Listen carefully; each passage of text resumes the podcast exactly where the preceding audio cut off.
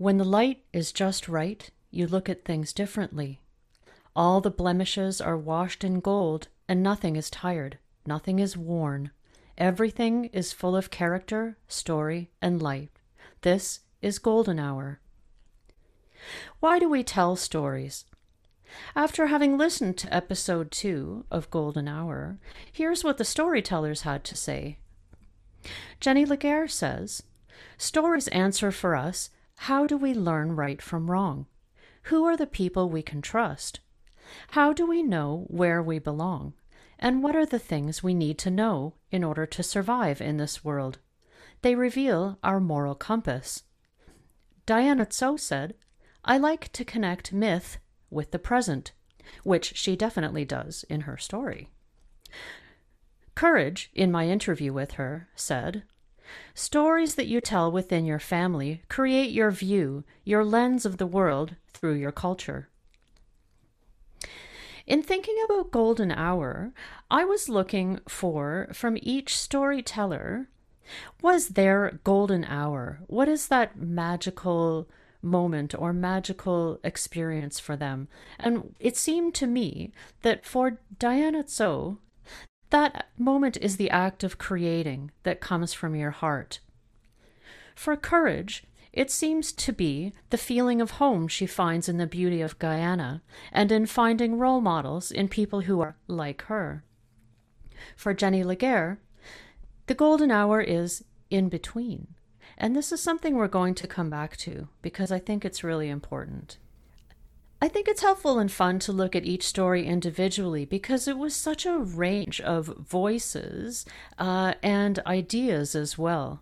Um, Diana Tso's story, I gotta say, this sounds like, I don't even know how to connect this to anything, but I love the fact that the fairy enters the woman's mouth during a yawn.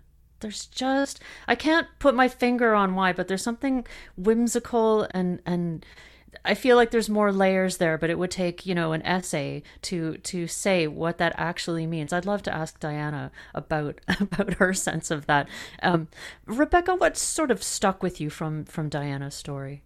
Oh, I think the first thing that I just really loved about it was that, I mean, the the fairy is a member of the family, right? Like, so it's, it, you know, it's like a fairy tale, but it's also like the family lore.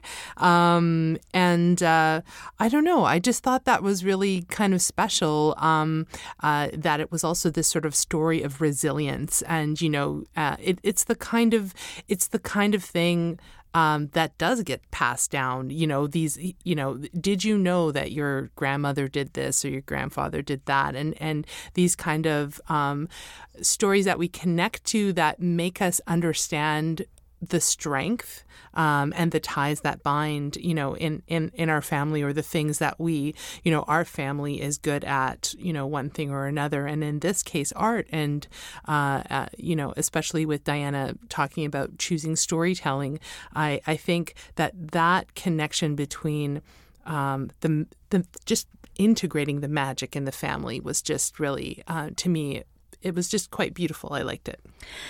Yeah, the the fairy became her mother, and so she definitely is mixing myth uh, with the present in a way that I actually found a little disorienting at first. Wait, wait, your mother? That's not how these stories usually go. Um, and and I liked what you say about um, resilience too. That's very much in in the story too, Ramya. The story is very much about creating, isn't it? And about the the act of creation. And I I, I wonder about the role of the emperor in in the story. What do you think about that?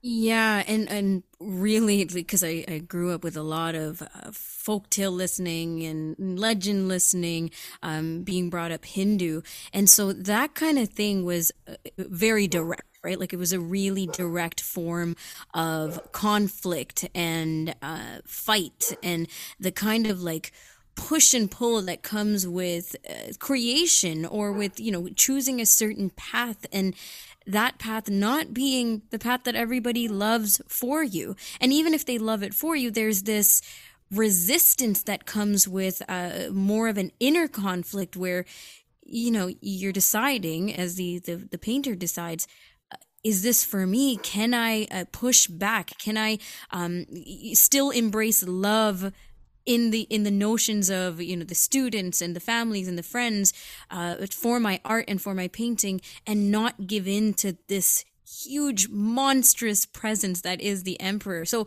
I thought that was um, extremely clear. It was very vivid, and I thought, you know, absolutely right. It's it's part of every story to have that kind of resistance, that pushback. One of the things that struck me that stays with me is that she says, to make beautiful things, you must use your heart. And I I wondered about the tension between that and the Emperor th- being very threatening and, and menacing uh, as a presence that was compelling her to make art. And so I, I felt like there was some mixed mixedness in what the uh, the Emperor is. Um, and one thing that really struck me too at the end was that um, the fairy is carried up on, on the back of a phoenix, and she paints the northern lights. And I actually went to Google, the knower of all things, and I checked, and there's only one city in China, I believe it's called Mohe, where the northern lights are actually visible. And so I kind of was wondering if the northern lights was an idea that came from her own culture, of the culture of her family from China, or whether it was a melding of uh, Canadian mythology. Um, J J, you and I have actually talked about the northern lights a fair bit. How did that strike you? Yeah, I mean, n- northern lights, they appear in stories from all over the world because different cultures, if if you've had an experience of them, if you've had an experience of the northern lights, you kind of want to explain it, and that's what storytellers do, right? So in Finnish, the northern lights are called Revontulet, and that literally translates into firefox. In Norse mytho- mythology, the Norse uh, the, the northern lights have kind of become the Bifrost Bridge. The Sami people, this is an indigenous group in northern Norway, Sweden, and Finland, apparently they link the northern lights to water being blown by whales. And in other indigenous mythologies, there, there are stories of gentle giants fishing at night, and that's what the northern lights are. There's the, they are fires lit by the creator. The northern lights are a way to communicate with ancestors. And it's really, it's not surprising that the northern lights appear in all of these different stories, because we use stories to explain and explore things we don't understand. And that goes for things that are concrete, but also goes for things like emotions or and ideas. So you've got all these different cultural groups living, you know, across the northern hemisphere. And so, of course, they're going to come up with stories to try and explain and explore these wild lights in the sky, right? These wild northern lights with ribbons of bright green, with brilliant, rare neon blues, pinks, and violet colors, with soft blended rainbows that flicker like flames. So, I mean, of course, we want to explain not only what these wild things are and where they came from, but we also want to explore how they make us feel. And like I said, that's exactly why we have storytellers. And it's such a um, delightfully grandiose idea to think, my mom just does, doesn't just like paint on T-shirts and stuff. She made the northern lights. Yeah, yeah, yeah, pretty, yeah. That's a very in your face in the best possible sense of that word. I, I love that.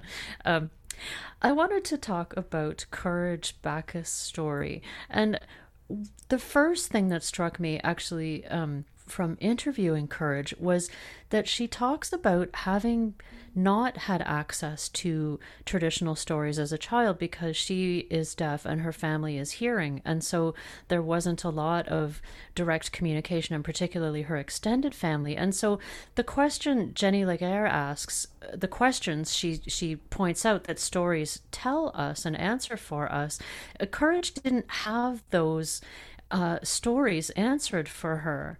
And so Um, she's making her own story, and that really that really struck me. Um, and also, she talks about inclusion in a re- it brings in topics of inclusion. And J J, I think this was something you had been thinking about as well, listening to Courage. Yeah, inclusion and representation. Uh, I was struck by how many times Courage came back to representation. She identified it as something that was missing in her life when she was young. She spoke of making her own choices in her own life and work so that she could be someone who represented.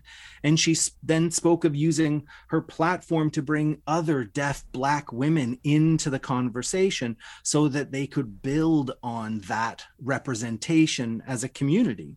And it really got me thinking about how that representation plays out in blind and low vision communities, especially with regards to audio description, because there are a lot of ongoing conversations right now about describing race, describing skin tone, describing diversity, and kind of naming that so we can create some of that representation. Because frankly, as an industry, I don't think we've always made very good choices on that front. It's been something that's lacking.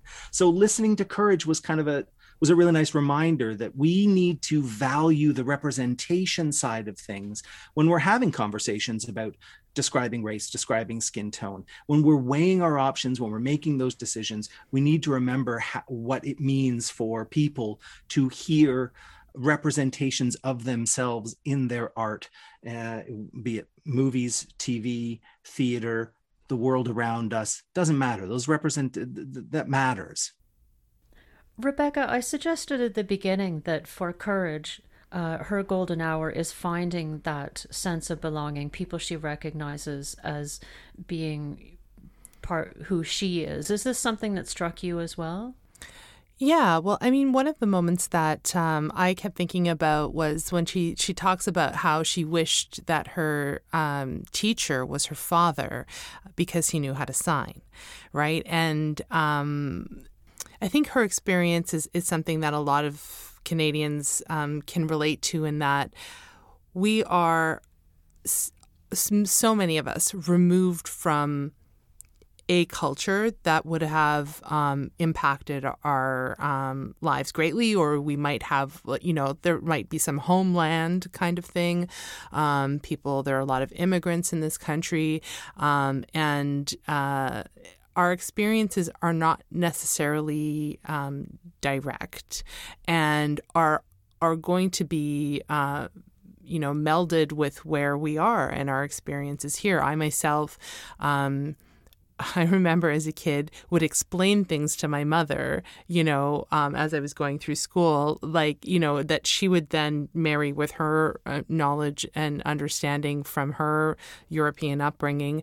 Um, and, you know, what came out of it ultimately was sort of this this new thing.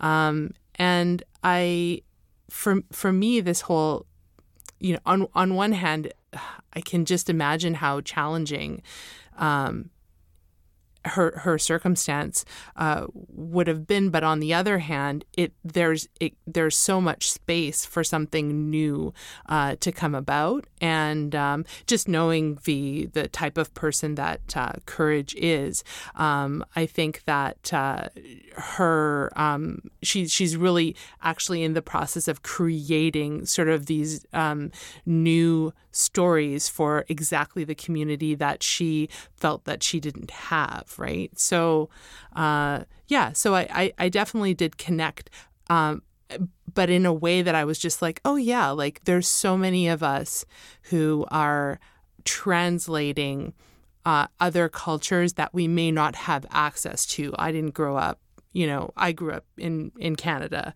Um, so, yeah. Huh.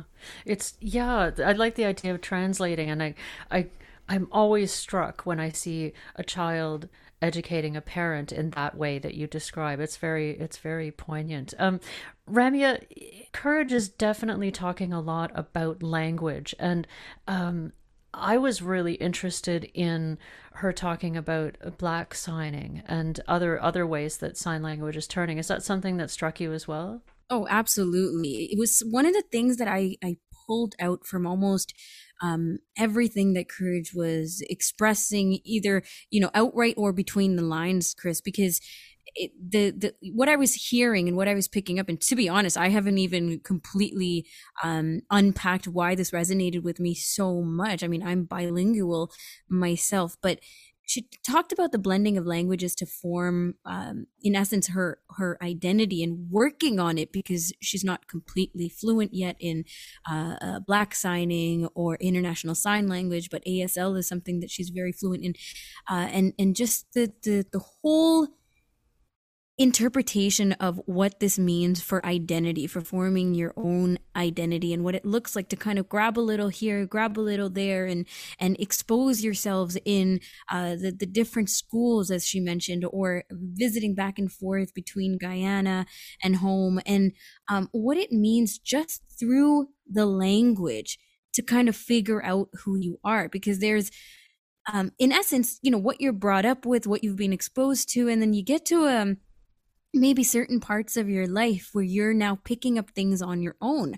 Uh, for me, I, I remember when I was sixteen or so, and I'd never grown up reading Braille, right? So it, that was not ever part of my identity uh, in essence. Like, I never thought about it. I never took it in as, you know, maybe I should learn Braille, or what would it have been like for me to know, know Braille? But s- for some reason, at the age of sixteen, I decided that it was really, really important to me. I don't know. It's because uh, I was now finding that I was u- using the Braille in elevators, and that moved to some other thought process. But at some point, I decided that I wanted to learn Braille, and it's not, it wasn't inert for me. It wasn't something that I grew up with. So I, it was a struggle. I'm still not fluent at it, but I now pride myself as a low vision person to at least know grade one Braille, um, though I don't use it in my daily life, because I somehow feel like it plays a huge role in my identity. Um, and, you know, I might end up at a point where we could talk about how Braille is no longer, which is not the case. There's a lot, there's a lot of Braille users out there, but I'm saying there, there could be a point where you feel like Braille is no longer, or it's not the main form of communication uh, in the blind and low vision community, or it's not widely spread and widely used as it used to be anymore, as a default. But it's still something that feels strong to me. It feels like it, there's power in knowing this language. And I think somehow this is uh, what wraps it up for me and encourage knowing International Sign Language and Black Signing. And there's one powerful moment um, where she's talking about uh, the, the the bigger the sign, the louder it feels, right? And that is... that's something that she embraced uh, as as part of your identity. You know, it may not be even something that you express, but it's just out there that you feel, hey, this is how I want to sign. This is how I feel it embraces me, or I embrace it. And I just thought it was a really powerful thread that uh, that I'm still unpacking. There's so, I really feel like we each benefit when we work on different ways of expressing ourselves or learning a different way. And I found that as Jenny Laguerre, as a storyteller, she had a really unique, um, unique way of telling, a unique style. Um, Rebecca, what was it like for you listening to, what was your experience listening to Jenny Laguerre? Oh, I thought she was just delightful. Like I, I, as soon as she sort of began the story, I, I began to, I began to smile. Right. So I, I, I thought um, the storytelling style, it, it just, it sort of filled me full of this childlike glee, and and I honed in on what she was saying, and I, and I tried harder to, um, to actually. Like imagine step by step what she was describing, you know, was happening in the story, um, because I felt like it's sort of like it, it was in the in between, right? Like what was happening in between those particular lines. Um, she has such a, a such a confidence that when she speaks, you're just like, this is a woman who knows. Like you could just sit back and listen and feel like, yep, she's going to tell me the truth right here. Except that she sort of doesn't, like she doesn't connect the dots, right? So, um, Ramya, did you feel like you came away with a a, a moral? Like, did she, I, I felt like she was out to maybe show us something, but she doesn't come right out and say what it is. Yeah, that's exactly it. Because, you know, the style that, that you're both mentioning, Rebecca and Chris, um, it, it felt like it, you know, it felt like at the end, it was going to kind of feel like, and the moral of the story is,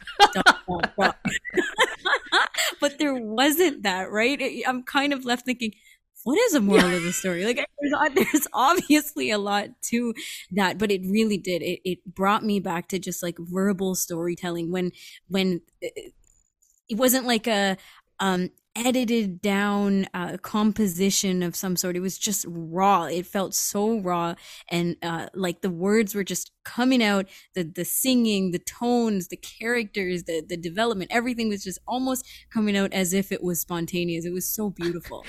The only moral I could come up with is, be careful whose plans you embrace. And she never even says it. She never even says it. She's just like, yeah, and the donkey lived well. That's it. I need a sheepskin, and the donkey lived well. That's it. um, Jenny also said, my Canada gives me space to live in between. And for me, there is richness in in between.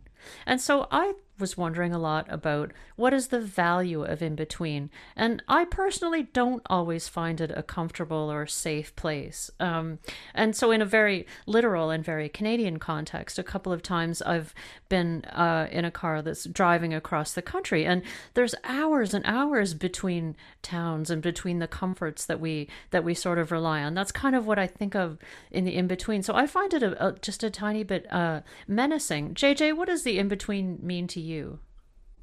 It's huh, a good question. So in between places for me, I guess, are places that haven't yet been clearly defined. So places that are in between, I guess there's an opportunity for those of us who are perhaps not satisfied with the, the more recognized places as they currently exist.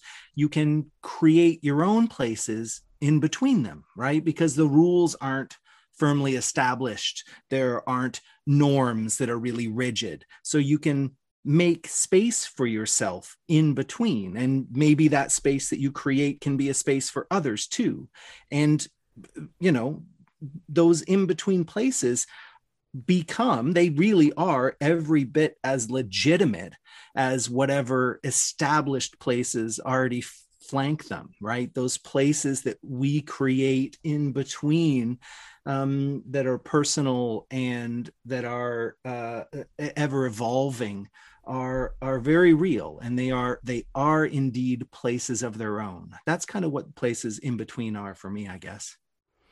I want to know where my next iced coffee is coming from. That's how shallow I am. um, I want to go back to sort of where we started, which is the idea of the golden hour, which I think we all kind of instinctively know in a, in a general deep sense what this means. And so I'd like to pose to each of you, what has been your golden hour during the pandemic? Where have you found the fleeting moments of perfection? So, Ramya, can we start with you? Oh, absolutely. And I got to say, I love this question. Um, when I think back at what the year has been like for me, I think those moments of perfections, those golden hour moments, were uh, really in the in the silences and the, the quietness, um, and being in Toronto, it is all all loud all the time, right? That's that's really what it feels like with life. You got to uh, find and really narrow out and carve out these spots and spaces where it feels like you get some time to to breathe and just uh, be present without the the chit chat or the the conversations or uh, the noise of it all. Um, and, and I'm not just talking about construction and traffic. It really is everywhere for me. So in the last year, I've found that not just um, on my own, which is, there was a lot of silence and quiet time that I've taken on my own, but also with others, you know, leaving space in conversations and leaving um, just just the time and the space between words has been so beautiful for me. And I've learned a lot about myself and about people around me, um, and especially in the, the closer groups of friends and family that I have, uh, to embrace that quiet time, even in the presence of other people. So that's what I've taken in and, and really enjoyed, and hopefully am, am holding on to for uh, for further as well. I love that. So in my next sentence, I'm going to put in a John Cage four minute, thirty-three second silence, just to hear the silence in the middle of a sentence. I love that idea of being quiet with people. Um, Rebecca, uh, what could, how would you answer that? Well, can I give a very specific example? Please. So um, I it was a few months in, and, and in the midst of the the, the quiet and the still um, beginnings times of, of being under lockdown, um, and I came across a phone number which was labeled the Cheese Hotline, and you call the number.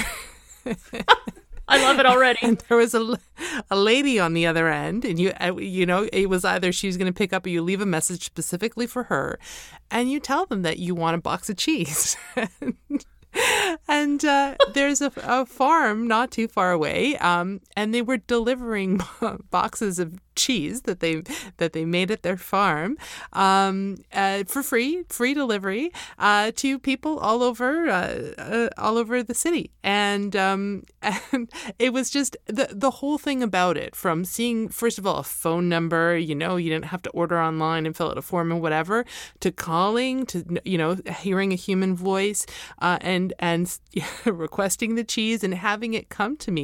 You know, it was... It was just, it was, you know, everything about, you know, what what we've been discussing right now. Like, it, it there was something just magical about the whole thing, and the cheese was good, you know? Oh. And it was a good deal. You know? Oh, you hit me so, where I live. Uh, I love that. Yeah. There you go. The, my golden hour is cheese a cheese box. Hotline. that's I, I, that's my takeaway from the whole weekend, is there's a cheese hotline. I am so comforted to know there is a cheese hotline. um, I will tell my little my little uh, golden hour uh, pandemic story, which is actually in a way the opposite of Ramya's. Um, I found some musical allies in my very immediate neighborhood that I didn't know I had, and so I've been getting together on a very regular basis with some people in my hood, and a couple, maybe three of us in particular, have become solid, true friends in the most lasting and meaningful way. And so we we're still getting together, and we always will, I feel sure. And so sometimes, If you're if you're a musician or a singer, you'll know this moment where you're singing with other people and you just nail it. It's the song sings itself. You got three-part harmony going, and it's effortless and soaring and absolutely transcendent. And so sometimes uh, it's it's not a guarantee. You never know. Some days you're on, some days you're not. But every now and then we hit that that moment of the golden hour, and I feel so grateful for friendships and connections that I didn't have before the pandemic. Uh, and lastly, J J, can you top the cheese hotline, dude? Not, I can't even come close to topping a cheese hotline. My good, what could possibly what could top possibly a cheese hotline? Cheese fondue hotline express. Cheese fondue express. No, my, you know what? My my uh, golden hour has been uh, the very simple and very mundane pleasure of walking. You know, uh, during this pandemic, I, I've been walking every morning and every evening. My morning constitutional, my evening constitutional. And you know, the, the routes, they're not always scenic, right? It's just my neighborhood. And I, you know, there are mornings and evenings when it feels like it's mandatory labor. I'm just trying to stave off atrophy. But there are other times when there's there's real power in it. There's real pleasure in it, where I'm I'm seeing the same people because I'm walking at more or less the same time. I'm seeing neighbors who are doing the same thing, and and you know, sharing a wave and a hello with them, and you know, a little chat across the street or on the front porch. And those moments of walking every day, keeping up with the consistency. I've never listened to my body's need to be in motion like I have Uh, during this time, and uh, I, I really enjoy it. It's a, it's a, it's a true pleasure. Ramya, Rebecca, J J, what a lovely conversation. Story is one of my favorite things to talk about, and I'm a total English class geek. So thank you for uh, sharing such great, thoughtful insights and personal experiences. And this has been our golden hour.